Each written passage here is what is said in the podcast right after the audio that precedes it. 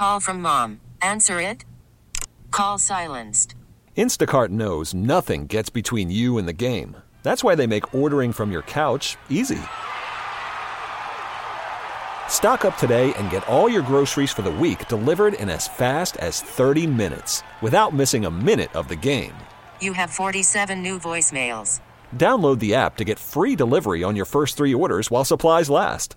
Minimum $10 per order. Additional terms apply.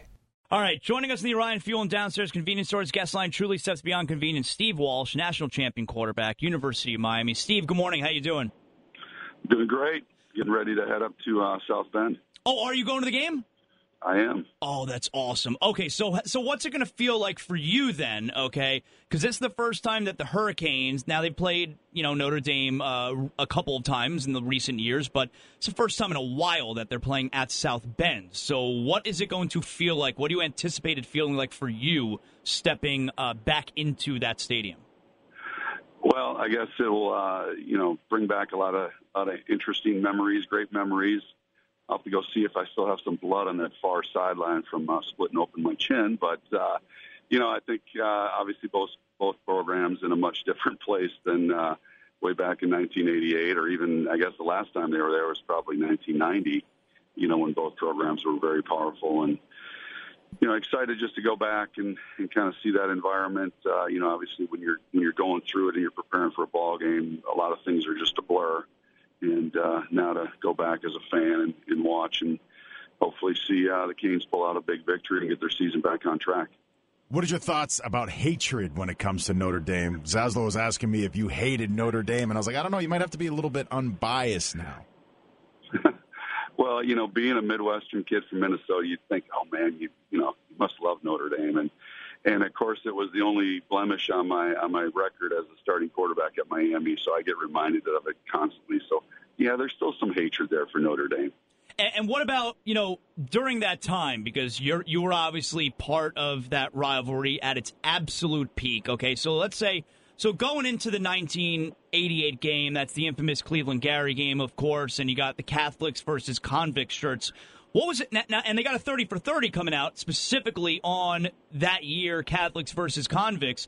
What what was going on in your locker room? You guys are kids, and just the hype built around that game and the Catholics versus convicts angle. What, what was it like for you guys as kids? Well, we were ranked number one, and we were coming off, you know, the national championship from '87, so we were right where we thought we should be. And you know, Miami has always thrived on being, you know, the bad guys, the the team everybody loves to hate, and uh, so that that was fine. We had no problems with that. Uh, I joked with, uh, you know, our, our team chaplain, Father Leo. I think we had more Catholics on our team. Of course, I was Catholic, but uh, you know, we, we obviously knew we were on the uh, on the flip side of that Catholics versus converse convicts T-shirt, and it really, you know, was just another thing to get us jacked up for the game. And, and I mean, we got Steve Walsh here, national champion quarterback, joining us, uh, of course. Now, it's there's so much racial overtone to Catholics versus convicts. I mean, so so do some of the kids in your locker room like do they become offended with the whole convicts angle? I, I don't think so. As, as I said, we thrived on being the bad boys and and that was just one other thing to to get us up for the game. We didn't need, need much. Obviously, we knew that Notre Dame was an up and coming team, and and uh, they were talented, and uh, this was going to be one of those games that you circle on the on the schedule. Of course, we had we had plenty that year after beating Michigan just a couple weeks earlier, and and that was obviously a big game. But uh, that that schedule in '88 was was really good. Going to LSU later in the year, and and we knew that we had to get past Notre Dame, and um, you know, unfortunately, we we didn't get the right calls, the right bounces, and and uh, you know, they they deserve a lot of credit. And there is that that documentary coming out, and and uh, you know, for me, I was obviously part of this documentary, and to to be able to go go back and watch some of the plays, they did a great job. They got great pressure on me, and they they caused some turnovers, and and uh, you know, we struggled stopping them consistently on on defense. They had a couple big plays um, in the special teams game, and that was the difference of the ball game. Zaz mentioned the racial undertones of the Catholics versus convicts thing. Were you guys even cognizant of the racial implications of that, or did that not even occur to you that at the time? Is that more of a conversation that we've had years later? I, I think it, it's become more. You know, obviously, we're not walking through the parking lot seeing all the T-shirts. I mean, we were we kind of knew that it was getting built up as that because they started t- selling those T-shirts. You know, the, the, obviously the week before the game, and and you know, but for us, it was you know going into a hostile environment. We we again, those are the things that we thrived on. I think all the successful teams at Miami thrived on that, and that really was a, a very much of a sidebar for us. We knew that we had to play well. We knew that we had to protect the ball, and those are the things that we didn't do. And they deserve some credit for that. Uh, obviously, you'd like to get a different call on the on the goal line when yep. it obviously looks like we, we score a touchdown yep. uh, that would have, you know, I guess tied the game at that point. Um, and we don't get it. And we get a bad call, but we get the ball back. We score. Uh, we immediately decide we're going for two. Was, was, was that even a, was that even a question, Steve? Like I love Jimmy Johnson after the game, the quote where it's like, "We're Miami, we go, we, we try and win the game." I mean, there was was there ever any doubt that you guys were going for two? There was no doubt in my mind uh, as as we we look back on on it and talk to some of the coaches. I know Wannstedt was telling Jimmy, "Just kick the extra point. Of course we he tie, was. We're going to win the next." You know, so you know, you think back about it, and and uh, but in my mind, I immediately say, "Hey, we're going for two. And then the funny thing was, after we we don't get it, and there was a there was an opportunity to get it, and I had to kind of move and reset in the pocket, and and so we don't get it. But I go back to the bench, and I'm immediately thinking about the two plays that we're going to run after we get the onside kick. and, and I think about it, that was just the confidence that we had, and it was obviously great by the coaches that they instilled that in us. Obviously, winning a lot of games helped too, but that was just the mindset that we had that we were just we're going to get the onside kick, and I'm going to you know throw past to Cleveland Gary and maybe Andre Brown, and we're going to kick field goal and win. Yes, that's just what we do. Something tells me that that you, along with just about every other single player in that locker room, really embraced the the convict thing. Because me thinking about it, if they're going to put a shirt out that's going to be saying Catholics versus convicts, I'm going to embrace the hell out of that because it's basically stating that we're bad motor scooters and you guys are pretty boys, and you guys are doing everything by the book. I don't know about you, Walshy, but I I, I love that shirt.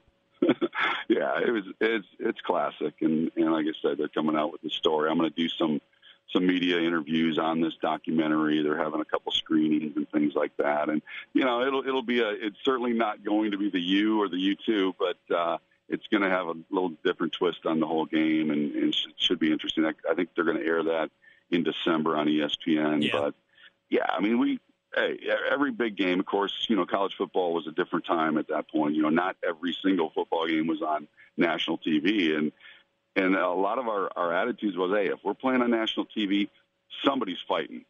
you know, and that was that was our thing. I mean, Dan Daniel Stubbs, you know, that was kind of his thing. Hey, we're we're fighting. This game's on national TV, and and I still recall after pregame warmups, we were on the far side, and all right, what are we going to do? We're going around them. We're going through them, and the consensus was we're going through them. So we we go through their their stretch line at the end, and that that didn't sit well, and we got in a fight at the end of the pregame. So um, it, it was it was kind of comical to me because I was surrounded by three freshman Miami kids, and nobody was getting close to me, and I was kind of just sitting there chuckling. Right, I'm like Steve Walsh must feel so confident next to the guys. Oh, running behind those guys, I mean, yeah, you course. got a lot of confidence in that spot. Hell yeah, those are those are the dogs you let off the chain when you go running through. Hell yeah, uh, you're obviously up at IMG right now. You're in Bradenton, and and you're as involved as, with the school as possible, uh, but you're still relevant in terms of the game of football. You're you're constantly around it and, and dealing with a really good quarterback like we have Brad Kaaya.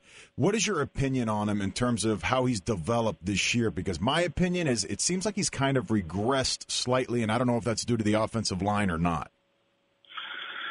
Well, you have to understand that it's a new offense, and you know Mark Richt does a great job with him, and it's, it's been great to see Mark, you know, totally in his ear and and you know back to calling plays and, and doing all those things. So I think it's a great opportunity for for Brad to to uh, you know raise his level of his game, and and I think that you know there's always growing pains when you change offenses. It's understanding protections and, and route concepts and when and where guys open up. So I think that's part of it. I think that there is some growing pains there. I think you you have to look at the positions and and you know know that he had some injuries at the wide receiver position.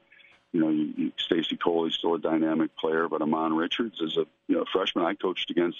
You know, when I was up at Cardinal Newman just a couple years ago, so he's a he's a young kid, and um, you know, so I think there's still growing pains uh, for whatever reason, and and you know, you know, you just wait for Brad to, to you know, bust out and, and have one of those spectacular games, and, and hopefully this is the week that it happens. Do you think that any of this NFL talk and leaving early and Kiper's top five, do you think that's played a role at all with with Brad? I don't know.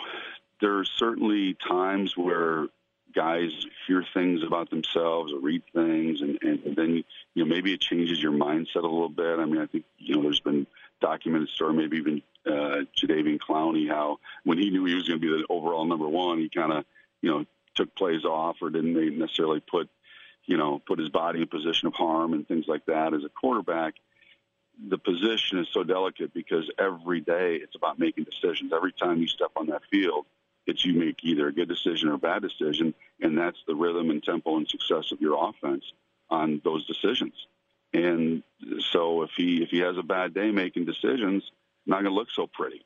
And uh, again, that comes back to him being comfortable with the offense and being totally in sync. I mean, I think back to my my time, and obviously when nostalgia kicks in, you're always a little bit better than maybe you were. But I had complete command of that offense, and and I knew it inside and out from watching Vinny Testaverde for two years, and then obviously my my two years as a starter, and and um, you know I just felt like I was in control of of that offense in every play and every snap. Got 30 seconds here with Steve Walsh. 30 seconds, Steve. Did Jimmy Johnson hate Lou Holtz? I think there's a little piece in this documentary about how they hired Lou Holtz over Jimmy Johnson, which I didn't know. And so, yeah, there was always a little bit of uh, animosity between those two. Of course, you know, Holtz was, you know, kind of a, a showman and, and certainly a great motivator and an unbelievable coach. You know, he had success, you know, almost everywhere he, he was, I guess maybe not in the NFL, but, uh, you know, he, he got the job over Jimmy and Jimmy had to go on his path and, and ultimately got to the, to great success as well. But I think that probably sat in the back of his mind that, uh, you know, he didn't like him and, and, uh, you know that that plays out in, in this documentary as well. Great job, Steve. Appreciate you joining us this morning. Thanks a lot, man. All right, go Canes. That's Steve Walsh right there, Hurricane national champion. This episode is brought to you by Progressive Insurance. Whether you love true crime or comedy, celebrity interviews or news, you call the shots on what's in your podcast queue. And guess what? Now you can call them on your auto insurance too with the Name Your Price tool from Progressive. It works just the way it sounds you tell Progressive how much you want to pay for car insurance, and they'll show you coverage options that fit your budget. Get your quote today at progressive.com to join the over 28 million drivers who trust Progressive. Progressive Casualty Insurance Company and Affiliates. Price and coverage match limited by state law.